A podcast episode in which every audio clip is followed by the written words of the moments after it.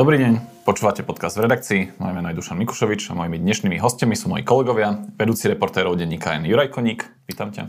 Ahoj, ďakujem. A komentátor a editor denníka N Filip Obradovič. Čau, dobrý deň. Ahojte.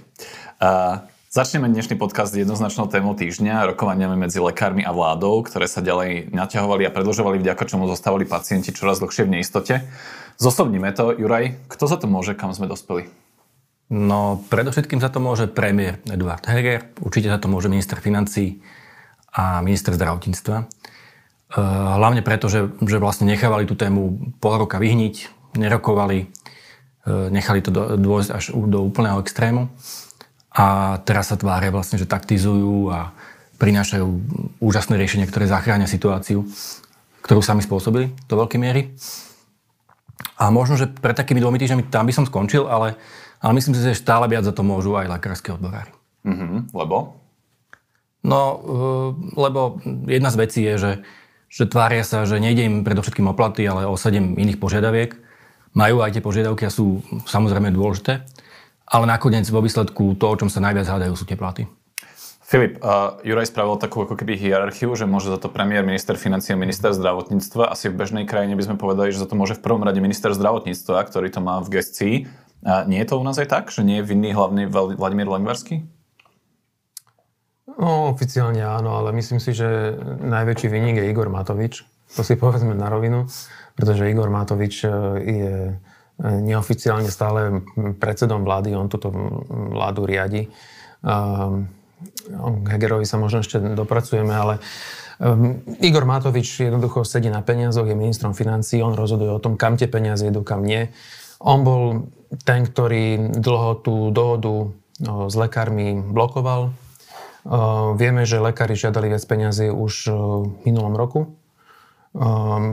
Pol roka sa o niečom rozprávali, potom v lete v auguste prišiel aj s, s ministrom zdravotníctva Lengvarským na tlačovku, kde predstavil nejaký svoj návrh.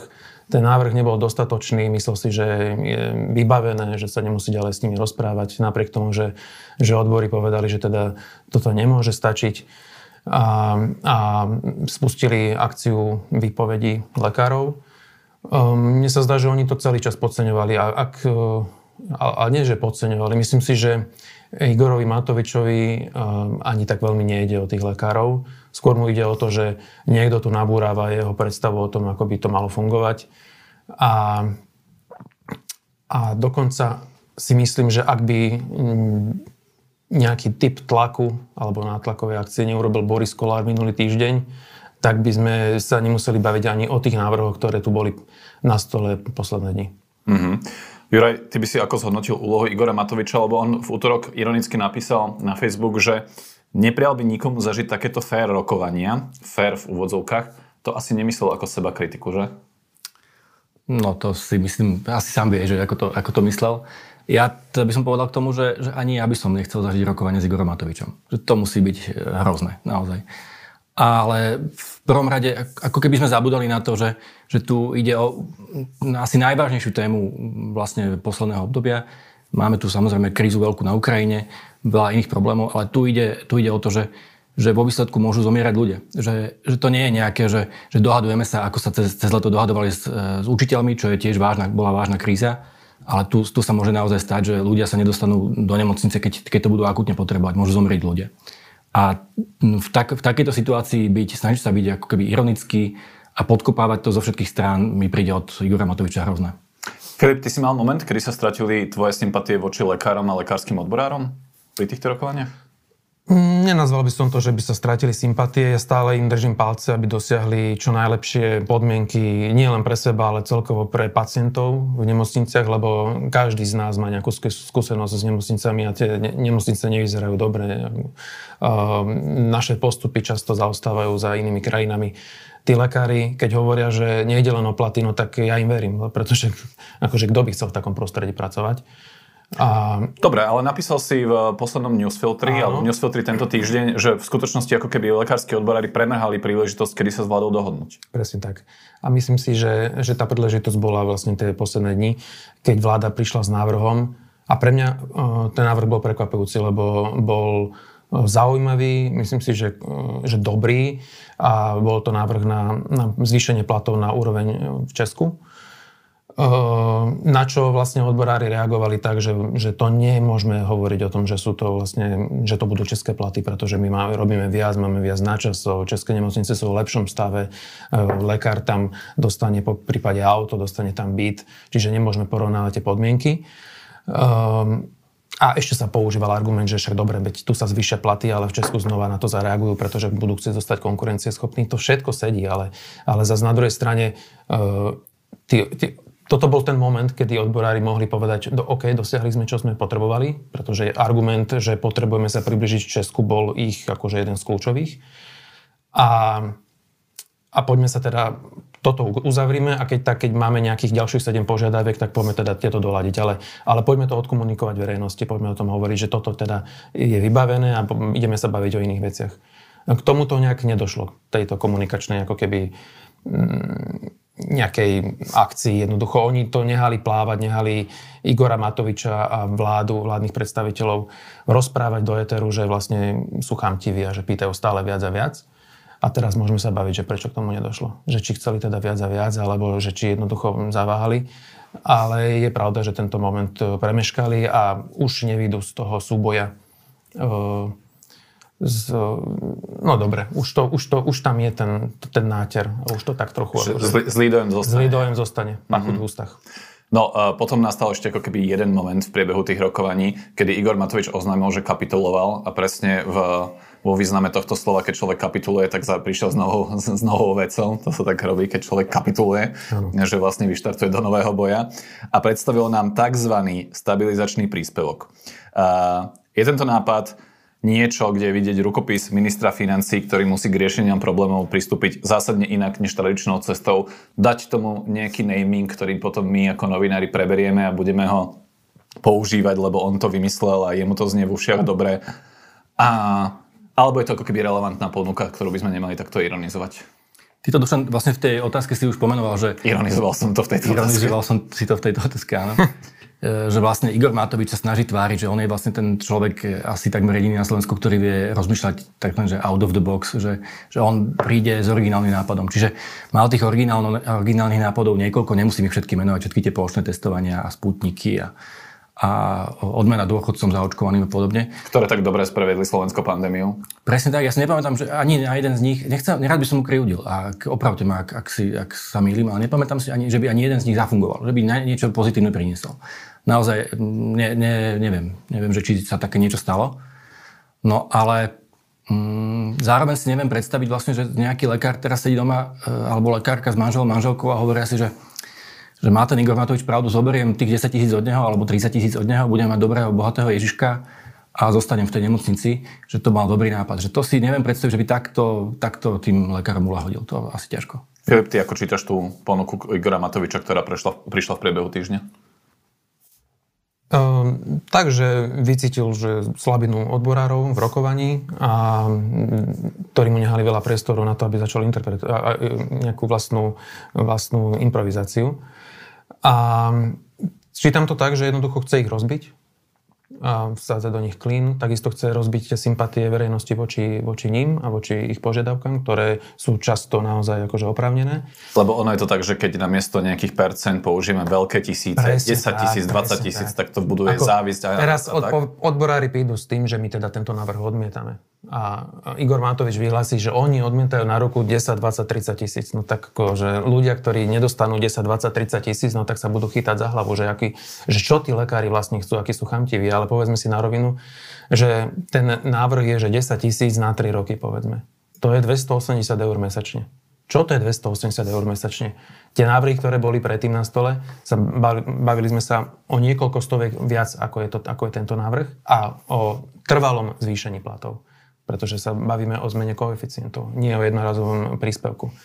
Čiže to je taký typický blud, trik a je to vlastne jeho, jeho klasická zákernosť, ako, ako rozbiť uh, svojho protivníka. Ja si ešte, prepač, neviem predstaviť, že aký vyjednávač, ktorý chce dosiahnuť dohodu, príde s tým, že vo štvrtok do 12. máte ultimátum a koniec a potom všetko padá. To, je, to nevyzerá, že sa chce dohodnúť. To znamená, že Igor Matovič sa v skutočnosti nechce dohodnúť? No, mám dojem, že, že chce, chce, aby to bolo podľa neho a keď to nebude podľa neho, tak to zase rozbije a ideme ďalej. No neviem, či toto je podobné Igorovi Matovičovi. Kde je premiér Heger v tejto kríze? No, ja si myslím, že, že po tejto kríze, alebo v uprostred tejto krízy už môžeme pokojne povedať, že premiér Heger je najslabší premiér, predseda vlády v histórii Slovenskej republiky. To je dosť odvážne tvrdenie, nie?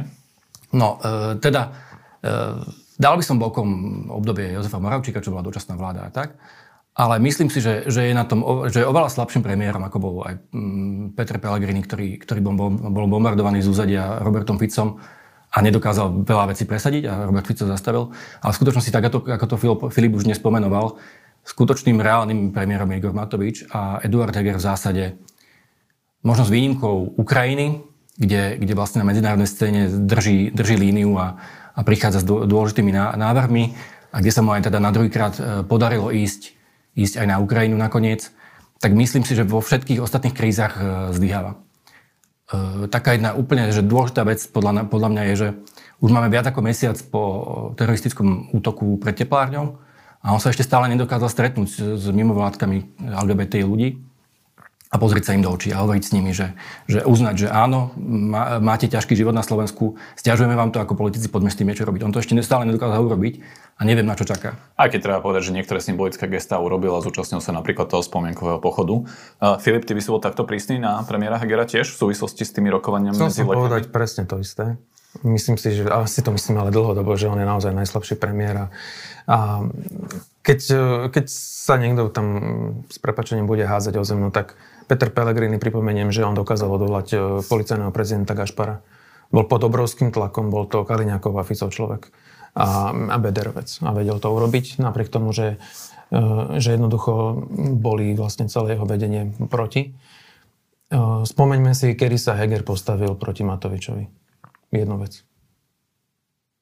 Ne, nemám tak, možno, tak že nemám dobre narešeršované. Tak do diskusie. No ja, ja si nespomínam teda ani na jednu vec zásadnú a, a ani zďaleka nebol teda v, takých, e, v takej situácii, ako bol vtedy Pellegrini. Skúsim, ale teda bude to m, taká malá vec, ale pamätám si debatu o tom, že či SAS môže vetovať rodinný balíček a Igor Matovič vtedy hovoril, že nemôže vetovať a pre, pamätám si tlačovku premiéra Hegera spred úradu vlády, kde povedal, že veto musí byť v koalícii rešpektované. Viem, že to neznie úplne, že sexy a nie je to Aha. úplne bombastická vec, ale spom- takto akože z ruky som si spomenul napríklad na, na toto. A pravdu mal nakoniec Igor Matovič, lebo vlastne balíček pretlačil. Sáska uverila tomu, že nemôže to vetovať, aj keď, aj keď sa hádza na zem. On tu ten premiér niekde chodí stále a niečo rozpráva do toho mikrofónu, nejaké pekné reči, ako sa máme všetci spojiť ako sa potrebujeme a tak, ale, ale v skutočnosti aj, aj sa mu čudujem, že sa necíti trápne, že vlastne neho, nepočúva ho ani Boris Kolár, že nepočúva ho ani, ani Igor Matovič mm, oni ho vlastne ponižujú permanentne, ale tak vybral si to, zjavne, zjavne mu to vyhovuje.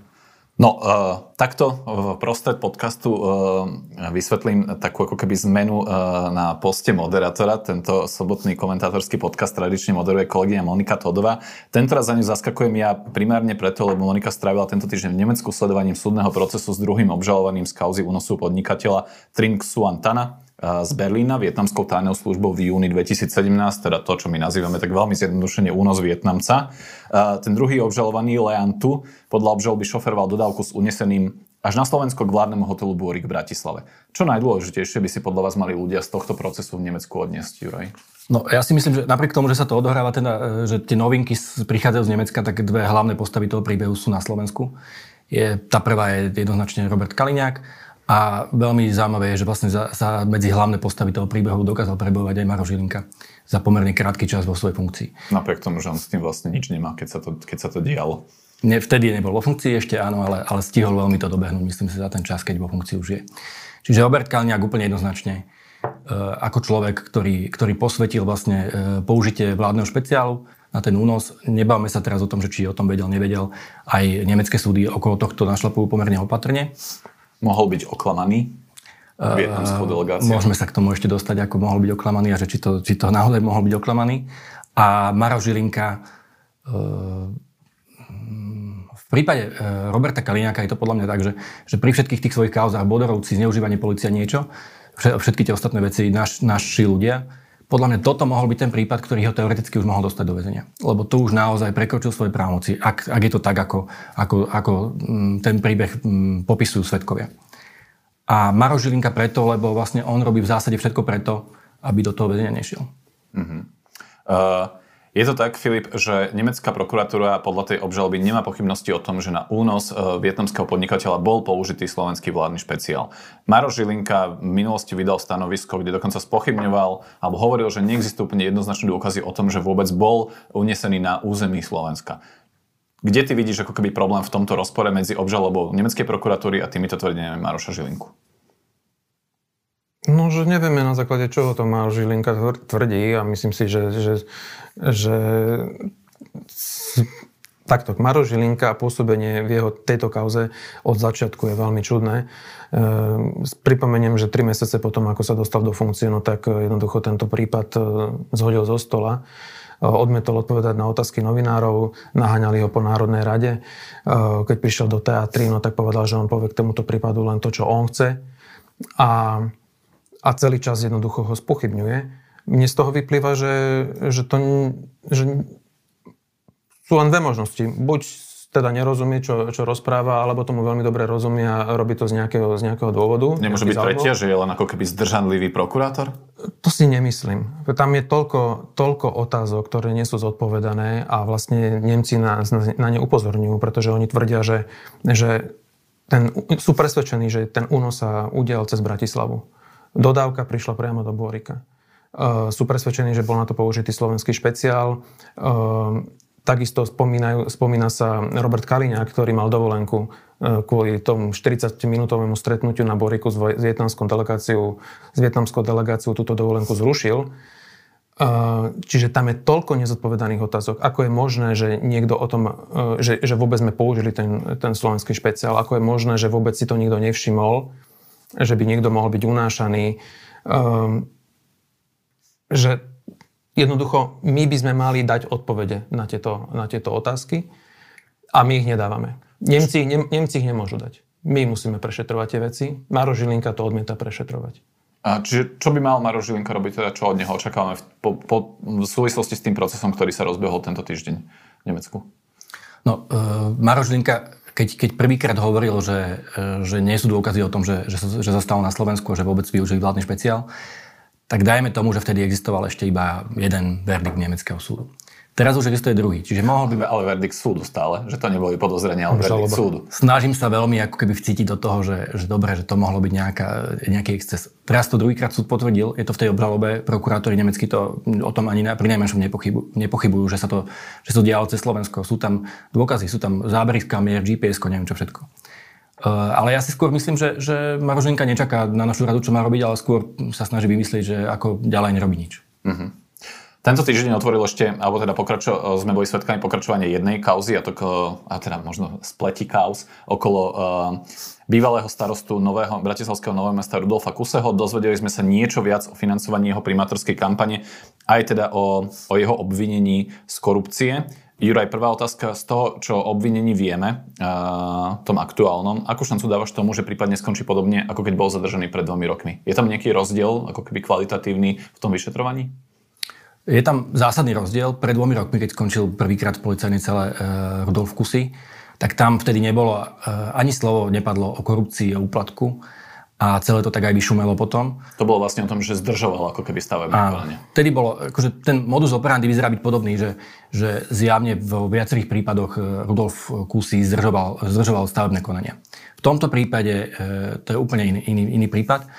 E, máme výpovede viacerých svetkov, ktorí hovoria o korupčnej reťazi, hovoria o úplatku, hovoria o tom, že, že Eh, Rudolf Kusy eh, sú priame, priamy jeho najbližší spolupracovník, nie najbližší spolupracovník, ale jeho blízky spolupracovník z kampane proti nemu vypovedá a rozpráva o tom, ako, ako Rudolf Kusy dva týždne po voľbách prišiel večer k nemu domov, k tomu svojmu spolupracovníkovi a priniesol mu podpísaný papier eh, územné rozhodnutie pre, v prospech jedného developera.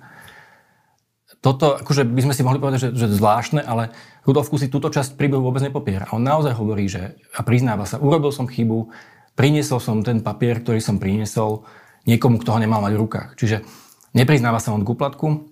Bude teraz naozaj kľúčové, že či budú vedieť policajti a prokurátori vlastne vedieť ho spojiť s tým, s tým úplatkom, ale to, čo na, zatiaľ vieme o tom prípade, a teda zďaleka neviem všetko, je už, e, ukazuje, že to je úplne iný prípad, úplne vážnejšie postavený prípad ako pred tými dvomi rokmi. A to ešte teda nepoznáme detaily výpovede developera, ktorý pôsobil ako policajný agent. Nepoznáme všetky dôkazy, nepoznáme všetky odposluchy, čo je v nich. Mm, myslím si, že ani policia to všetko ešte, ešte pred špecializovaným súdom e, nevytiahla pri, pri tom, ako sa rozhodovalo o väzbe. Čiže myslím si, že ešte, ešte sa veľa zaujímavých vecí o Rudolfovi Kusom dozvieme.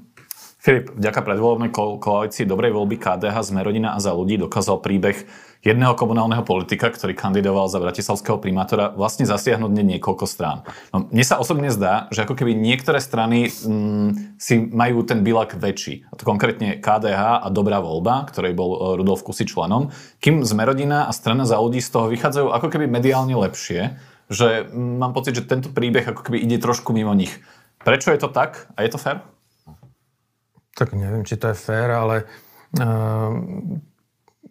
KDH z toho vychádza tak, ako z toho vychádza práve pre prerieknutie jej predsedu pána Majerského, ktorý v podcaste povedal, že, že nedal, nedalo KDH peniaze pánovi Kusemu, ale, ale vlastne prikryli peniaze ich sponzorov. Čiže toto bol ten moment, kedy sa KDH dostalo do, do, do pozornosti. Veľmi nešťastný moment, by som povedal. A dobrá voľba vlastne je na tom podobne a, a čo sa týka Smerodina, no tak ja neviem, pri Sme rodina možno, že máme už trochu inú mierku. Je možno, že to nie je férové, ale pri, takisto by ma zaujímalo, že odkiaľ tie peniaze sú, kto, kto to dodával, ale Viem. Sme, rodina môže hovoriť, že to financovali zo svojho rozpočtového Presne, tak môžu hovoriť, že zo svojho rozpočtu. ja nemám o Sme rodina žiadne žiadne ako keby dobrú mienku v zmysle. Vieme, kto je jej predseda, je to Boris Kolár. Vieme, akí ľudia sa pohybujú v blízkosti. Toho bratia Pčolinsky. Vieme o poslancovi Borgulovi, ktorý má, e, ktorý má mm, dobrú históriu v Bratislave a záujmy obchodné v Bratislave. Čiže to, že oni podporili Kuseho, mňa vôbec neprekvapuje. A skôr ma prekvapilo, že, že taká veľká koalícia sa okolo toho Kuseho otočila a že do toho kusy išiel. A ani pre jedného, ako sa, že ani pre jedného to nebolo, nebolo dobrý, dobré rozhodnutie. Juri, Juraj, politicky, koho problém je vlastne kusy? No, myslím, že všetkých, ktorí ho podporili a nevedia teraz jasne povedať, že, že, že to bola zlá voľba a ani do, teda dobrá voľba. Ale možno, možno, že, e, možno, že by som ešte povedal, že, že aby sme nezabudali aj náhlas, ktorý vo výsledku v závere kampane tiež Rudolf Fakusov podporoval. Nepočul som, že by povedali niečo, niečo teraz o tom financovaní od nich asi žiadne peniaze nešli, ale... Peter Pellegrini mal také vyjadrenie, že ho podporil ako keby alternatívneho kandidáta a nevedel jeho históriu a dal od toho ruky preč, čiže on sa pokúsil z toho nejakým spôsobom vyvliecť. Také Pellegrinovské vyjadrenie. Nevidel som, že by, že by hovoril niečo o tom, že ho zadržali. A teda, ale zase tak v hláse nemajú problém s obvinenými ľuďmi, čiže politikmi, čiže, čiže to sa to tiež sedí do tej ústry. Lebo si cítia prezumciu neviny predsa, nie? Také jednoduché. Tak na druhej strane ešte, aby som sa k tomu vrátil, keď e, začali sponzorovať e, Kuseho, alebo teda podporovať, no tak ani jedna politická strana nevedela, že bude obvinený. To si zase povedzme že to je zasa iná optika. Že, že môžeme mať nejakú mienku o Smerodina, o hlase, o dobrej voľbe a o, za ľudí, povedzme, o ich úsudku, KDH, ale išli do toho s tým, že to bol starosta, ktorý mal pomerne dobré meno v Novom meste. Myslím si, že ak by kandidoval za starostu opätovne, tak by to vyhral, tuším už štvrtýkrát. Nemal žiadneho konkurenta silnejšieho, ktorý by, ktorý by ho dokázal poraziť. Eh, jeho politická zásadná chyba bola, že, že, že uveril, alebo ľudia okolo neho uverili, že môže byť primátor a že tá kampaň bola teda um, ostrašujúca.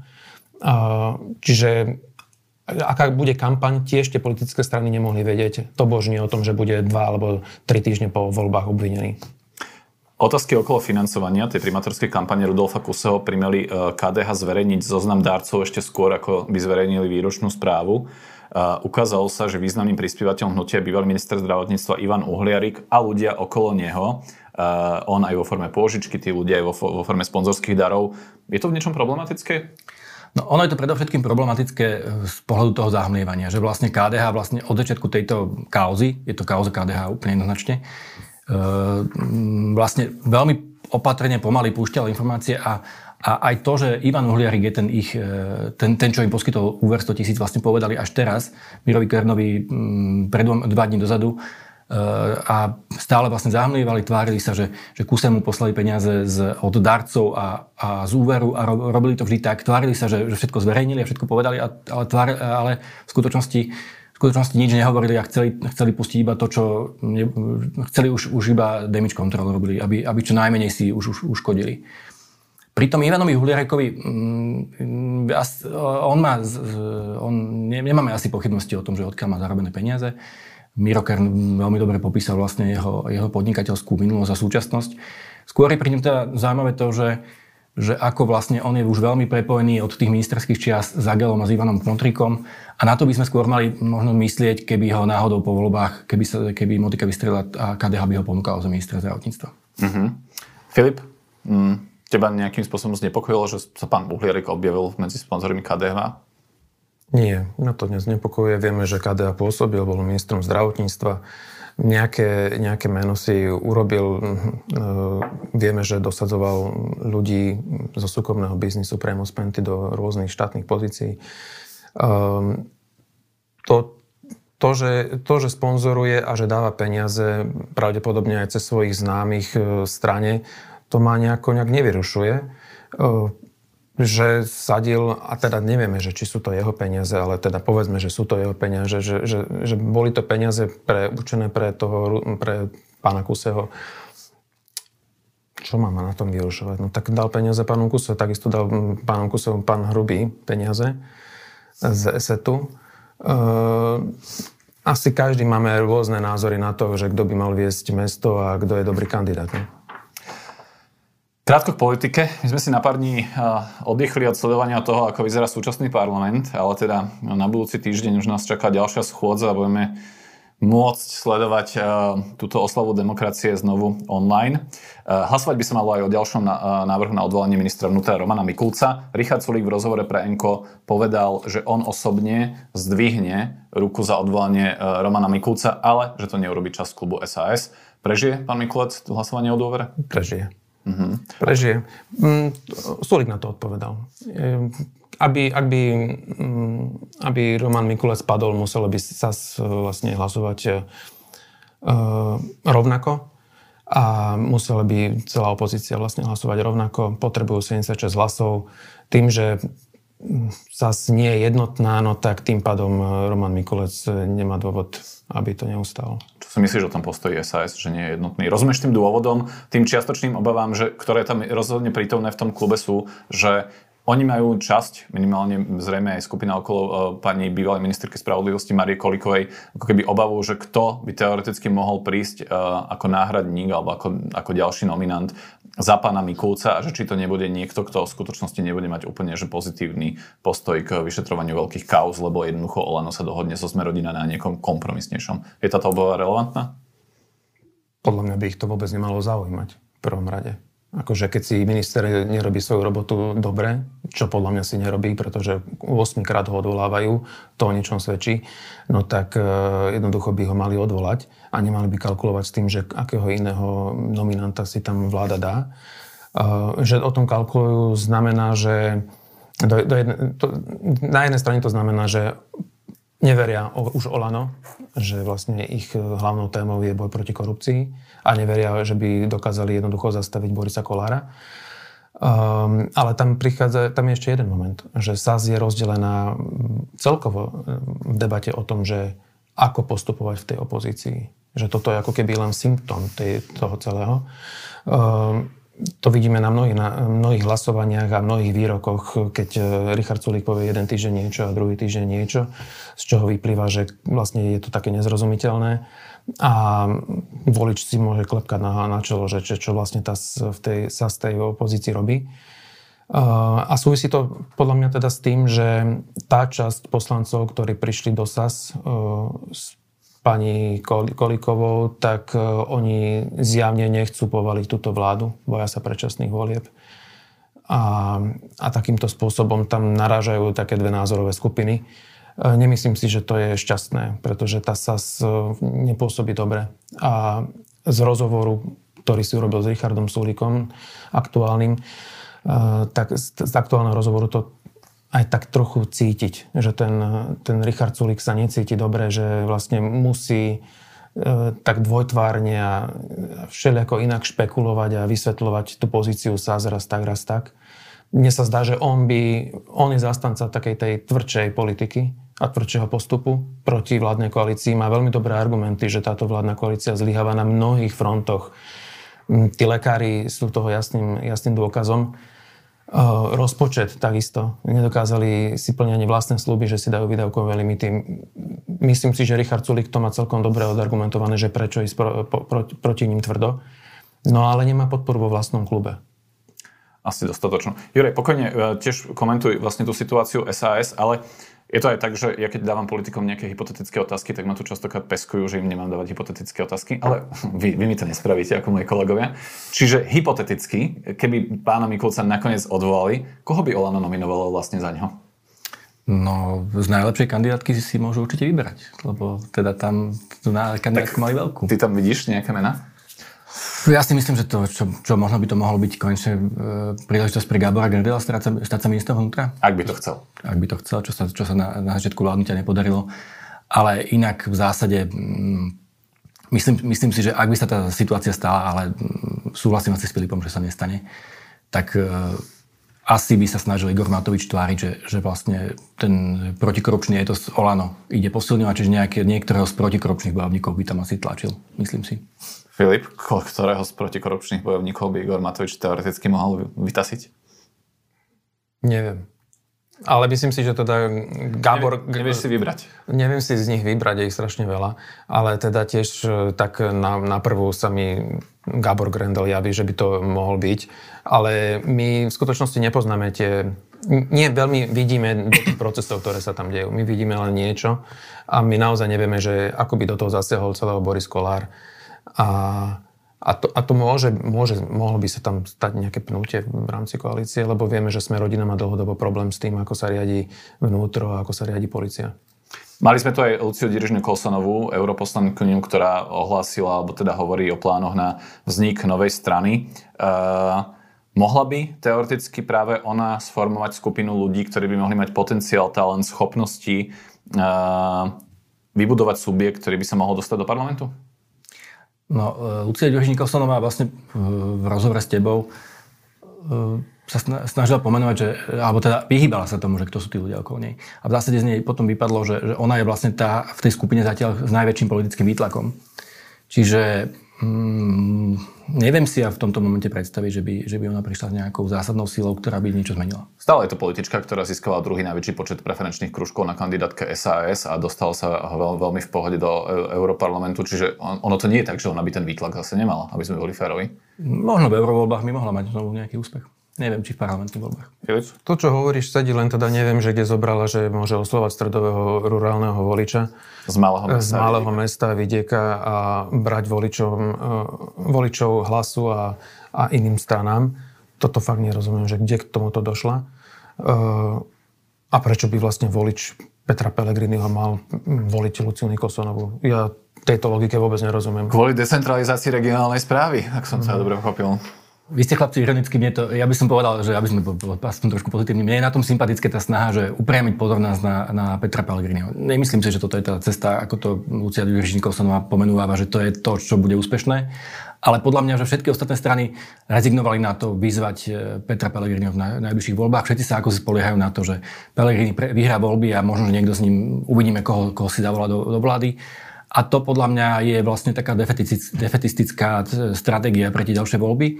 A ja si myslím, že aj ostatné strany by sa nejak mali sústrediť na Petra Pellegriniho. Ja teda poviem, že som počúval prejav Roberta Fica na 17. Eh, novembra celý a to je napríklad politik, ktorý si trúfa vyzvať eh, Petra Pellegriniho, lebo tam sa mu venoval akože v niekoľkých minútach a odsudzoval ho na spoluprácu s liberálmi a, a bolo jasné, že, že tam ako keby ten súboj prebehne. Predstava, že niekto z, zo strán ako je SAS, nejaký projekt Luciny Kosonovej, KDH, eh, PS, to tu ešte nikoho nevidím, že títo, tieto strany dokážu zabojovať o voliča hlasu a smeru, je podľa mňa úplne mimo misu. Chcel som ti pripomenúť stranu za ľudí, ale to by ste mi zase povedali, že som príliš ironický. Na záver tradičná otázka. Aká správa vás tento týždeň potešila? ja veľmi nemám čas sledovať futbalové majstrovstvá sveta, ale veľmi silný príbeh je tam podľa mňa. Neviem, či ste to zachytili. Futbalisti Iránu odmietli spievať, odmietli spievať štátnu hymnu na začiatku zápasu. To je pomerne veľká vec, podľa mňa. Teda mali sme tu takú vlnu, že, že rôzni futbalisti Anglická, Nemecka si dajú, si dajú dlhú, dlhú pásku, a, aby vlastne podporili LGBTI plus ľudí a nakoniec to neurobili a v skutočnosti nakoniec tý, tými hrdinami, naozaj s tými hrdinami sú Iránci, ktorí vlastne v skutočnosti sa budú musieť po tých majstrovstvách vrátiť domov a byť v tom autokratickom režime, nevedia, čo sa im za to stane a boli naozaj, že pre mňa sú to hrdinovia v tomto momente, že dokázali vyslať domov signál e, do Iránu, kde vlastne sú veľké protesty za ľudské práva, za práva žien a dokázali sa oni vlastne, o nich takto na diaľku na medzinárodnom fóre e, podporiť. To sú pre mňa hrdinovia. Filip? No, Teraz priznám, že nahrávame vo štvrtok, čiže verím, že v piatok ešte nejakú dobrú správu si prečítam. Máš pocit, že týždeň nie je taký ako keby nabitý uh, pozitívnymi udalosťami? Žiaľ, mám ten pocit. No, tak dúfajme teda, že ten víkend bude plný pozitívnejších správ. Mojimi hostiami v dnešnom podcaste v redakcii boli komentátor a editor denníka N. Filip Obradovič. Ďakujem pekne. A vedúci reportérov a editorov denníka N. Juraj Koník. Ďakujem. Moje meno je Dušan Mikušovič. Teším sa do počutia na budúce.